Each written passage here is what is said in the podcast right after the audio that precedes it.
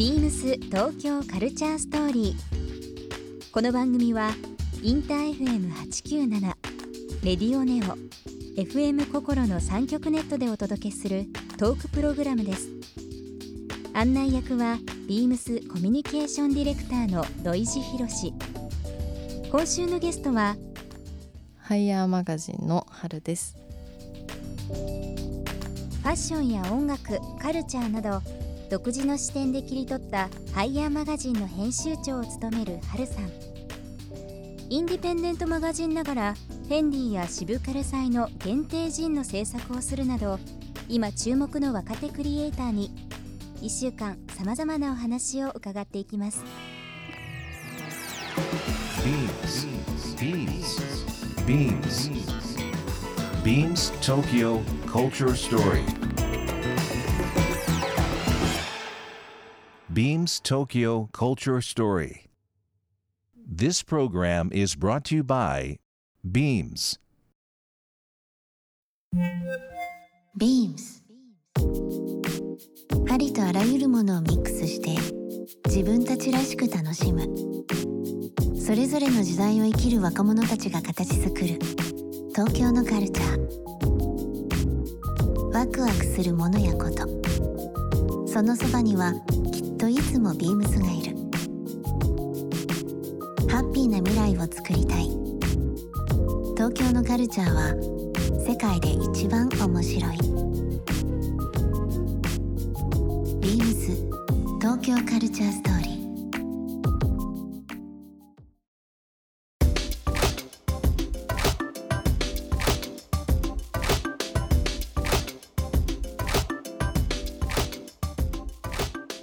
今あの、まあ、10代の話伺いましたけど、はい20成人迎えられて、はい今大学通われてますけど今あの所属されてるのは東京芸術大学はい。の、えー美術学部ですよねはい。学科は何になるんですか？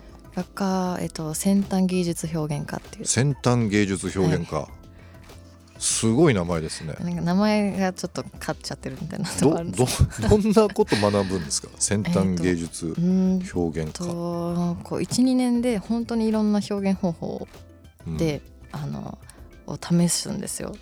だからうん。音作品だったりとか、まあ、映像とかあと工作うん。とか全部一通りしてでそれで3年でこう自分に合った媒体みたいなのを選んでうん。表現したいことに合わせてこうはいなんか深めていくっていう感じ。えー実際この先端芸術表現科の卒業生っていうのはどう,、どういう道に行ったりとかするんですかね？本当に結構それも様々で、うんまあ、アーティストも本当ななんていうかこう生粋のアーティストみたいな方もいれば、うんあとはあのまあアーティストに向けたクラウドファンディングのこう会社をしてる方とかもいるしあとは本当うーん、まあ、周りの子では映画監督になりたい子とか、うん。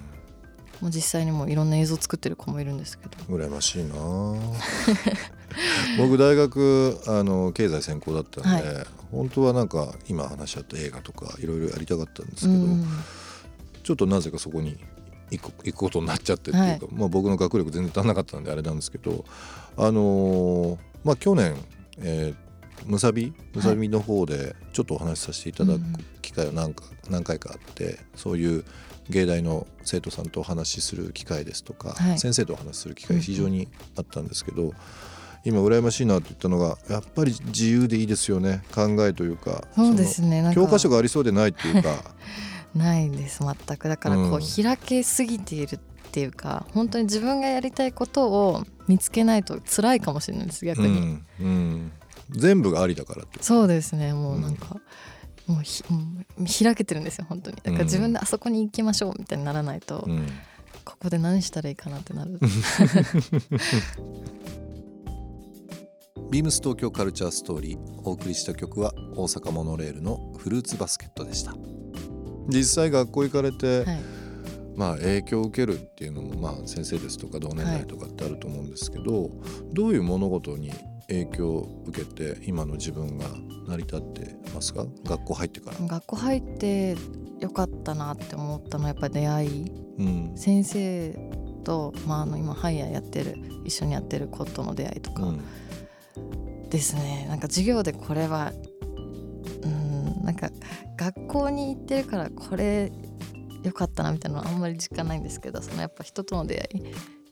卒業してから思うかもわかあそうですね。とりあえずなんか今はあんまりないんですけど。でも大学時代ってすごく、なんかその当時は遊んでたこれ僕の話で申し訳ないですけどね、なんかすごい遊んでたなと思いつつも多分すごい情報量を拾おうとしてたんだと思うんですよ、だからその時はあんまり気づかなかったんですけど出てからああこういう出会いがあってよかったなとか、うん。まあ遊びも学び学びももう全力でやってたというか。そうですね、まあ、今の仕事も日々ねうん。綺麗事じゃないですけど日々全力でやってますけど、はい。うんちょっとまた違う解釈で学生時代って出会い同年まあやっぱり同年代同級生すごいやっぱり面白かったなって、うん。もう20年以上経ちますけど、はい。思いますよ。すごく財産だなと、そうですね。うん、東京芸大って何回か行ったことあるんですけど建物がむちゃくちゃいいですよね。うんなんかあキャンパス上野のキャンパスですか、うん。私は上野キャンパス行き始めたの3年生になってからなんですけど。あそうなんですね。はい、今まで取手にいて。うん、あ取手、はい、はいはい。千代田線で、そうです、奥まで行って。そうすごい田舎で何もないっていうか、うん、そんなことないですよね。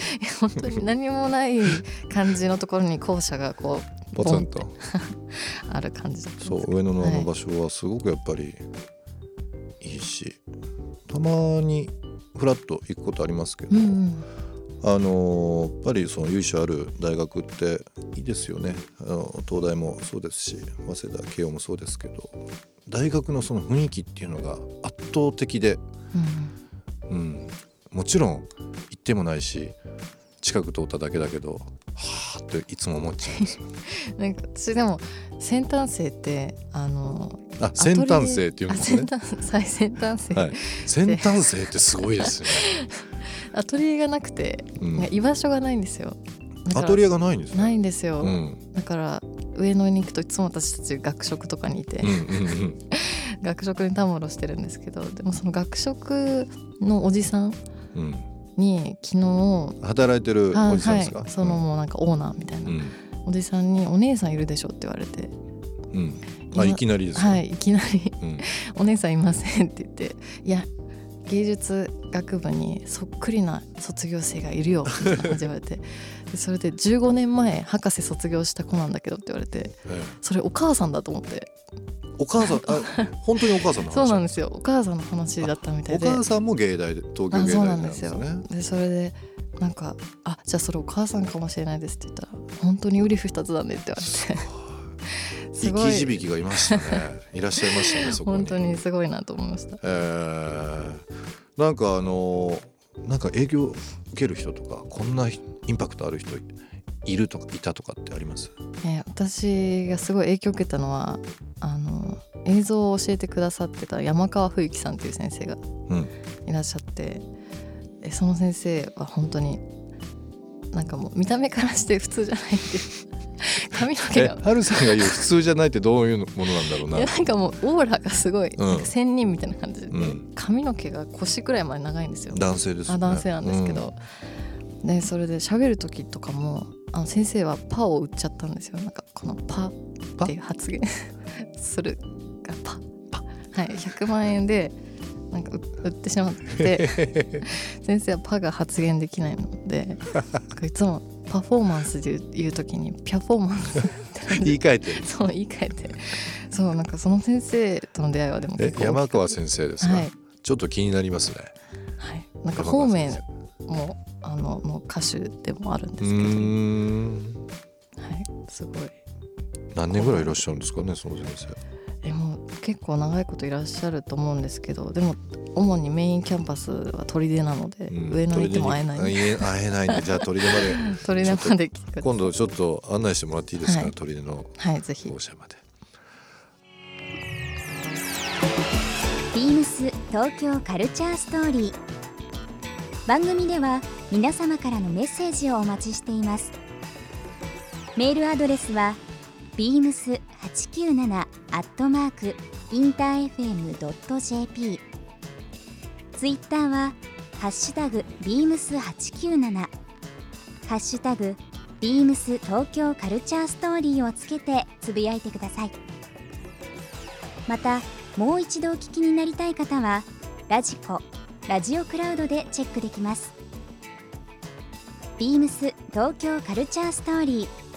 明日もお楽しみに。ビームスビームスライツバイヤー塩山崎です。商品のバイングと企画にも参加します。普段からマーケティングリサーチをしっかりとしてアイデアをストックするようにしています。家族で沖縄へ行きました。今回で3度目の沖縄ですが何とも言えないのんびりとした感じや昭和的なところがまだ多く残っていたりとますます沖縄が好きになりました。森の中にあるカフェ箱庭は必ず立ち寄るところです。ここでしか買えない谷口室夫さんの焼き物はもちろん買って帰りましたビームス東京カルチャーストーリー Beams Tokyo Culture Story. This program was brought to you by Beams.